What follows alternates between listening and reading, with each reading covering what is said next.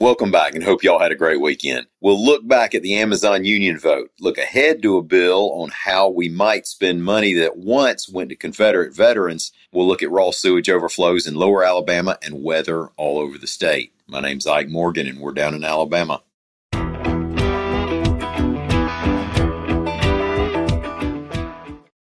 This past Friday, the last votes were counted and the workers' voices were heard, and the labor organization effort at Amazon's Bessemer, Alabama Fulfillment Center was soundly rejected, reported A L dot com's William Thornton. According to the unofficial results, workers who did not want to join the union more than doubled up workers who did, one thousand seven hundred ninety-eight votes to seven hundred thirty-eight. There were five hundred five challenges and seventy-six voided ballots, presumably not enough to put the election in doubt. The union effort lost despite support from Washington, with even President Biden leaning in with some support. Union leadership claims that Amazon interfered with the election and said the union will file objections as well as claims of unfair labor practices.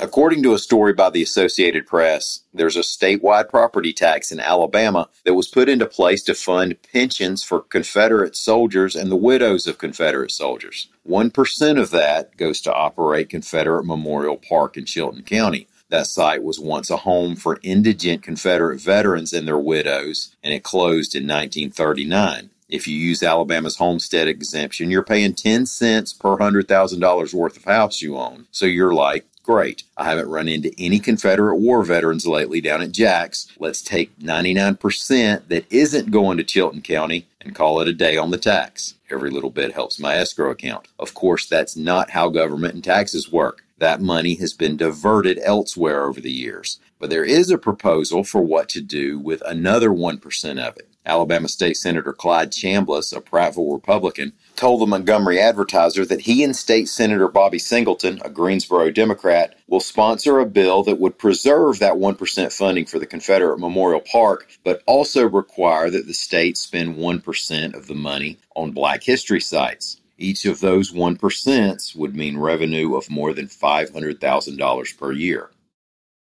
Storms in lower Alabama over the weekend caused sewer overflows in sixteen locations in Mobile, reports A L dot com's Dennis Pillion. Overall, an estimated four hundred eighty thousand gallons of untreated sewage escaped, according to the Mobile Area Water and Sewer System. Projects are currently underway to update aging sewer lines in Mobile, but that doesn't help us for this past weekend. Overflows were reported on the Slava Creek, the Mobile River, Dog River, Three Mile Creek, and Perch Creek. So watch where you step, wash yourself and your clothes if you come into contact with raw sewage, and for goodness sake, don't eat your fish raw if you catch them near the overflow sites, which you can find in Dennis Pillion's story at al.com slash news slash mobile. Well, it's Monday. It's time to talk Alabama weather. We have weather reporter Lee Morgan here to talk about what might happen statewide over the next several days or so. Lee, I would personally like to order up a couple of mornings like we've had over the last couple of days, if that's all right. Yeah, me too. Um, let me know when you figure out how to do that. But I do have good news this week. It looks like we have a week in April, no less, where we're not looking at severe weather.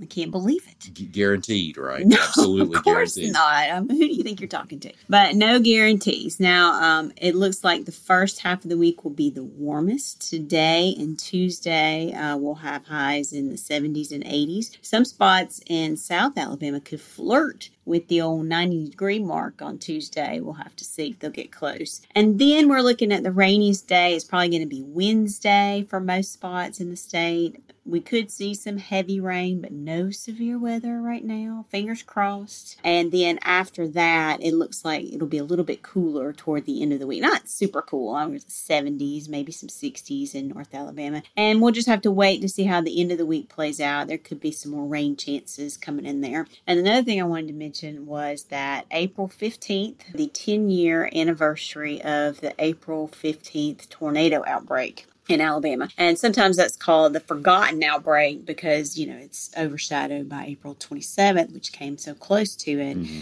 But they had forty-five tornadoes in the state on that one day. And we had seven deaths and fourteen injuries. I've talked to the Weather Service about this outbreak, and, you know, it was as bad as it was. It could have been a lot worse. but we had five E F three tornadoes, seventeen E F twos, fifteen E F ones, and eight E F zeros. So it goes down as number two on the list for most tornadoes in a single day in Alabama. Oh, so, that's a lot of yeah. E F threes. Yeah, and it's ten years ago. It's hard to believe yeah, it was really. that long ago. So that comes up on Thursday, and that's it. All right. Well, thanks, Lee. No problem. And and who says we don't get a spring in Alabama? That's You know, that's we crazy. do. Let's sure we mark do. this down for the record that this year we actually didn't skip spring. So you got a whole week of springtime weather. So you guys get out there and enjoy it. Ain't we lucky, Alabama? Yeah. Thanks, Lee. Thanks, everybody, for listening. We'll be back here again tomorrow and every day this week. In between, stop by and see us anytime you can on the internet at A L dot com.